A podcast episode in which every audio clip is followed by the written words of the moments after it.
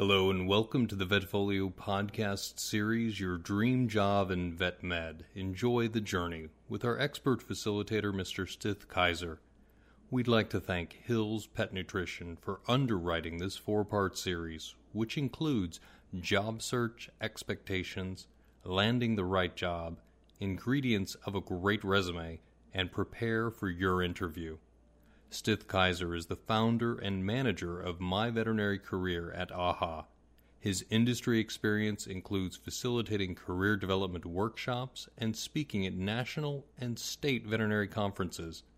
For other career development resources, please visit vetfolio.com/recentgrads. Welcome to our second installment of Your Dream Job in Vet Med, Enjoy the Journey. Today, we'll be talking about the importance of landing the right job.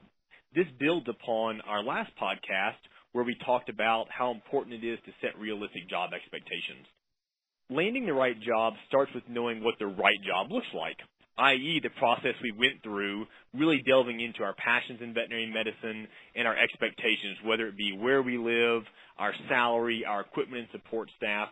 Until we know those things, we can't know what right looks like for us.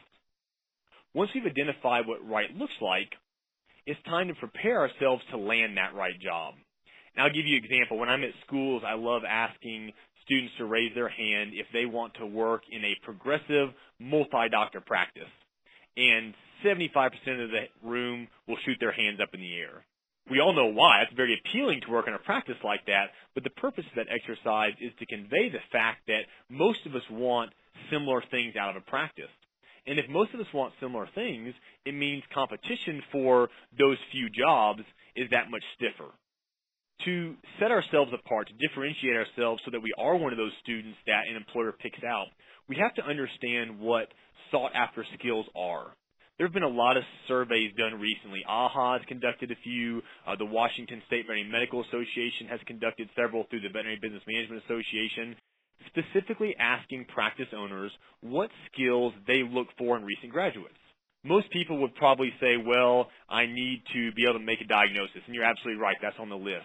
Surgical skills, depending on the type of practice you're going into, are also very important. The interesting thing is that out of a pretty heavy list of traits, technical skills were only two of them. The rest of them are things some of which you probably expect, some you may not. For example, communication skills. Every time I go into a classroom, people say, I'm sure communication skills are important. The ironic thing is that while students realize how important communication is, they're not always sure how it translates into practice. Communication means being able to get along with your coworkers. It means leading your team. It means being able to talk to your boss, not just about the good things, asking for mentorship, for example, but how to talk to him or her about changing drugs or changing protocols. And it also means being a leader through communication in the exam room so that you can build that rapport and gain that compliance. I just mentioned leadership a couple times. That was another term that showed up over and over again on the list. Even if you never want to own a practice, you never want to be a medical director, let's say, just because you have a DVM, you're going to be expected to be a leader from the moment you walk into the clinic. One of the biggest struggles I've seen recent graduates have is that they're not in a leader mindset. They don't lead by example.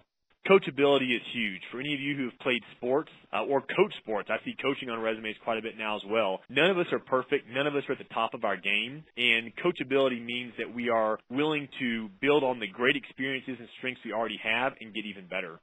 Teamwork, kind of a cliche, I see that on resumes all the time, but when you've got a hectic day, when you've just lost a patient, that's when the importance of teamwork really shows through. Business acumen was ranked in the top three skill sets by 77% of the respondents to one of the surveys.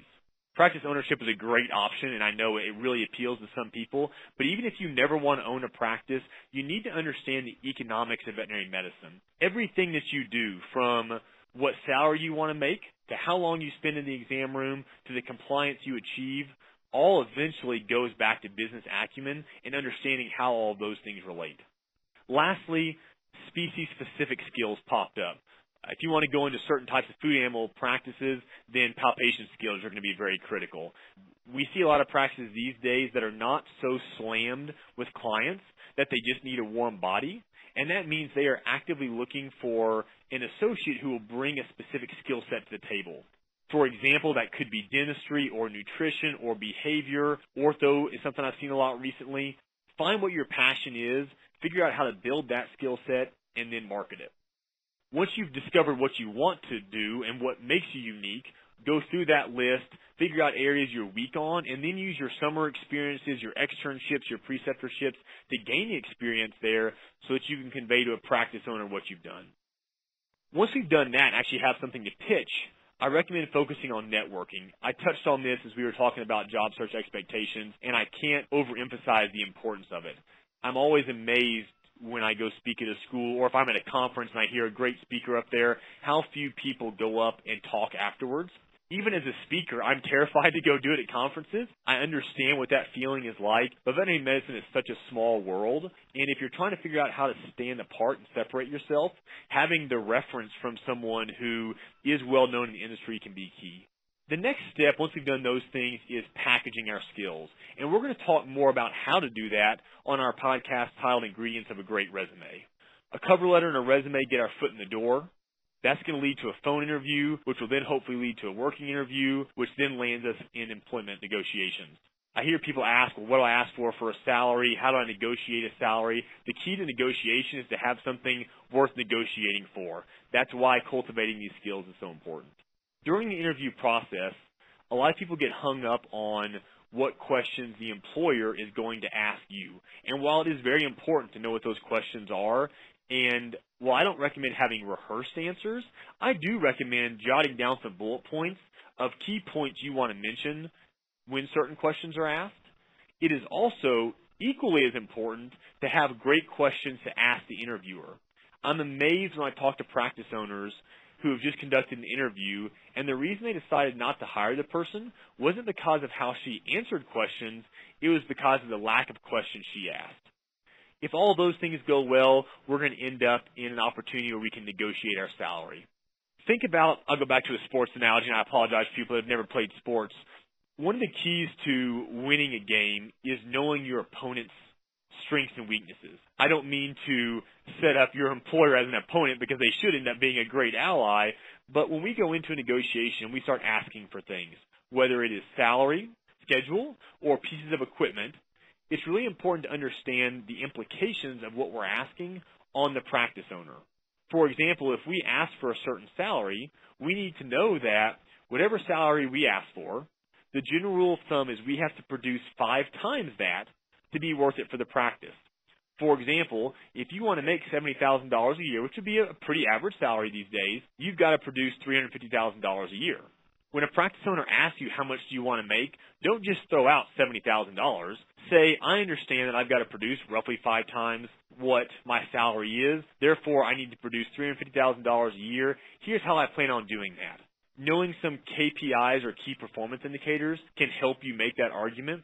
For example, knowing average client transactions or ACTs. The national average in small animal practice is about $145 to $167.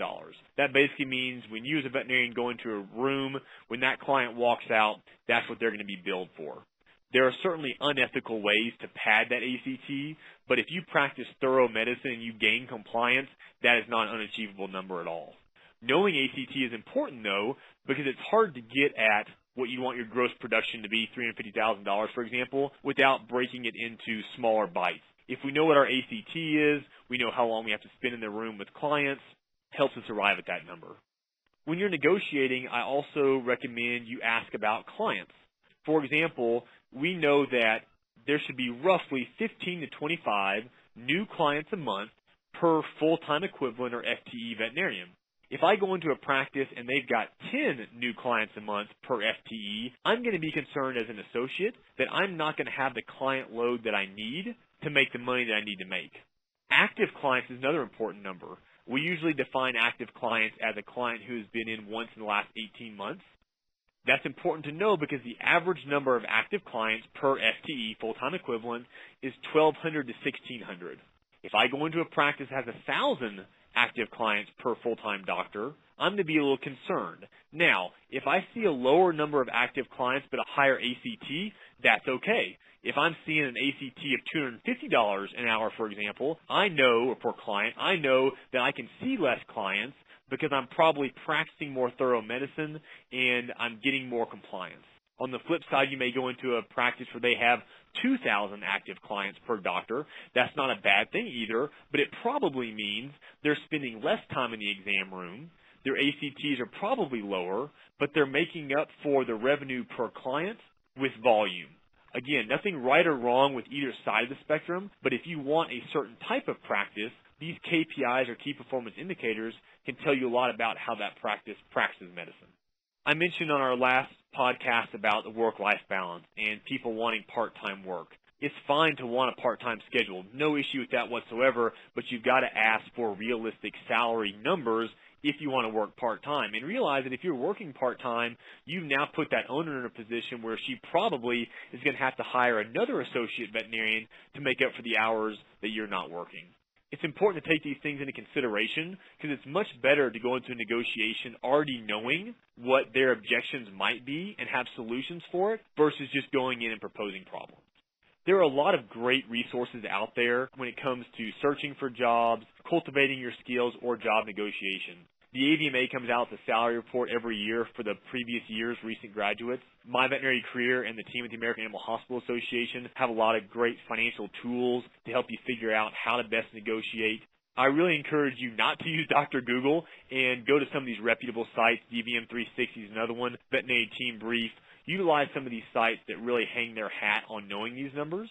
And the more of that you do before going into negotiations, the more likely you are to land the right position. Thank you for listening today as we discuss tips for landing the right job. Please join us on our next podcast as we discuss ingredients of a great resume.